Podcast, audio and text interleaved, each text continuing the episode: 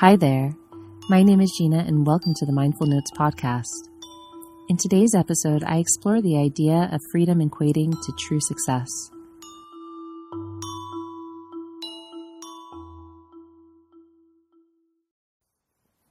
If you had asked me maybe even two years ago what success looks like, the first thing I think of, and even now, is financial success um, which I think is something very common and seen in society as, you know, a really good marker of how successful an individual is. I also think about career. Maybe what comes to mind is boardrooms and having a great title and wearing the suit or the um, whatever else, like that visual image of corporate success. Um, and yeah, and when I would think about my personal life, what my life would look like, um, again, money really played into that idea. But as I've gotten older and I've been paying more attention to what actually makes me happy, um, I think success is much more tied up in happiness. So, money doesn't necessarily and quite often doesn't correlate directly to, t- to happiness. Um, and so, yeah, I've started reevaluating what success really looks like to me.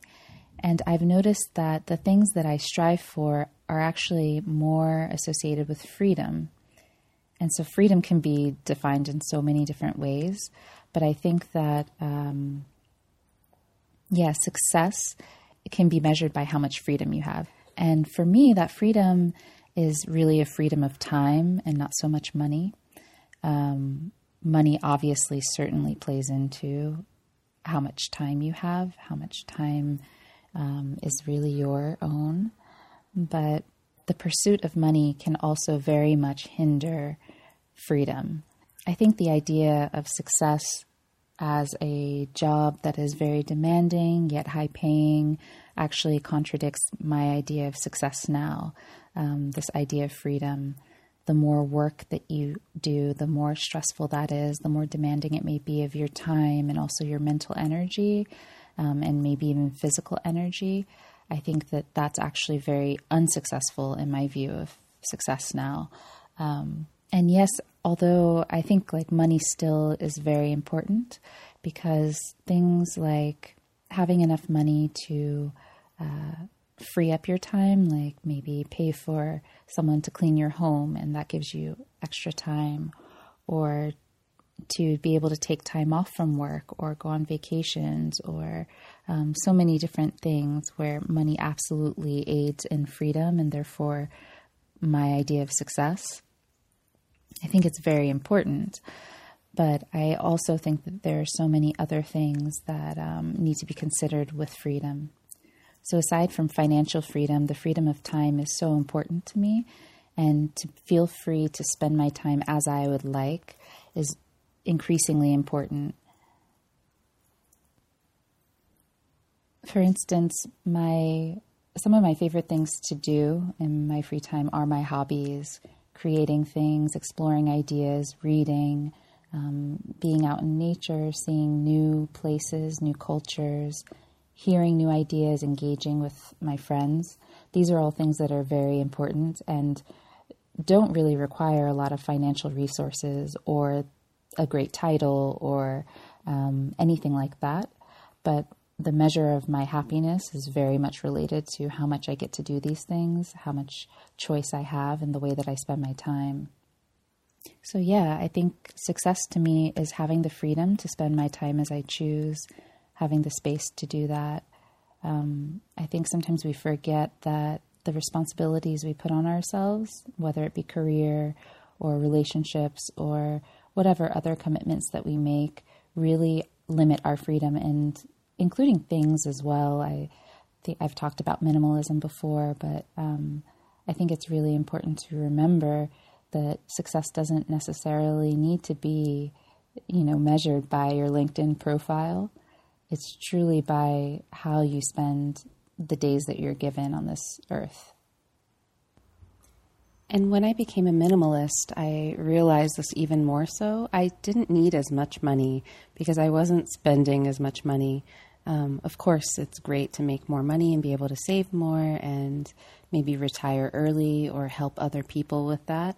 But I realized that chasing after a higher salary, if it meant spending more time at work or more time stressed out at work or recovering from work, was totally counterproductive for me and my idea of freedom, um, as well as being a minimalist, you create this freedom from the things that you own. So, not that I don't own anything, but the things that I do own, I truly love and I, I find truly useful, and they don't burden me with the maintenance of things. You know, if you have an expensive car or or a cheap car or several cars, that's more time spent maintaining them, caring for them, worrying about them. Um, if you have tons and tons of books on your bookshelf, that's more time, you know, trying to dust them off and keep them clean and organize them or whatever else. If you use them, of course, and they bring value, then that makes sense. But if you have lots of clutter, keeping, you know, one area of your house um, not usable, it's totally, you know, exhausting mentally knowing that you have that work to be done back there. If you have lots and lots of clothing and shoes that you need to maintain and get mended or clean or um, buy extra storage for so it's more organized and constantly it's accumulating, that's a mental taxation. So, minimalism gave me a freedom of space and stuff um, that really has added to my idea of success. It's really kind of molded, it's created a more successful life for me on a daily basis. Being able to live in my home and feel relaxed, feel at ease, and not feel as if I constantly have a chore ahead of me. I mean, I do always feel like there are chores still, but much, much less since becoming more minimalist. And recently I was talking with a friend and we I mentioned to her that when that one of my markers of success, at least when I was younger, was achievement and constantly achieving things. And it led to this feeling in my life that if I wasn't working towards a specific goal, um, usually a big goal, or I didn't have a huge focus, then I felt lost. And the first time that I really felt this was after I graduated from undergrad and I was and I got a job after a while and then I was just living my life. And for a while, I didn't feel like there was a huge goal after that. I had an apartment, I had all my basic needs met, and I didn't feel like there was this big looming something that I was working towards, and it very much disturbed me. And I really reflected on that because that was a scary feeling to me. For you know, four years I had been working towards my degree. I had been working towards finding a job, getting a job, building a home. And then when it was just time to live, I couldn't enjoy it. And so now, fast forward, I definitely have had those moments. I'm certainly one of those people who like to have goals. I create my own self constructed goals, and I have a hard time just kind of living.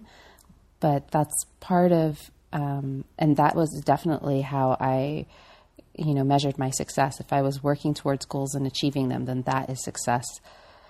But also, I feel that the freedom to just live and explore and enjoy without a specific purpose in mind has really um, has really benefited my mental health and the realities of living life. I always say that life is long. Some people say life is short, but I think life is long if you're present and you live in each moment and each moment cannot be filled with a checklist. Um, at least for me, I feel that, that that carries a certain amount of anxiety with it all the time. And even though I'm very used to living with anxiety, or I was, I've decided that's not how I want to live. Um, and so, even though I do still have goals, of course, my every waking moment doesn't have to be filled with reaching those. It can be filled with things that I just do for pure pleasure and enjoyment.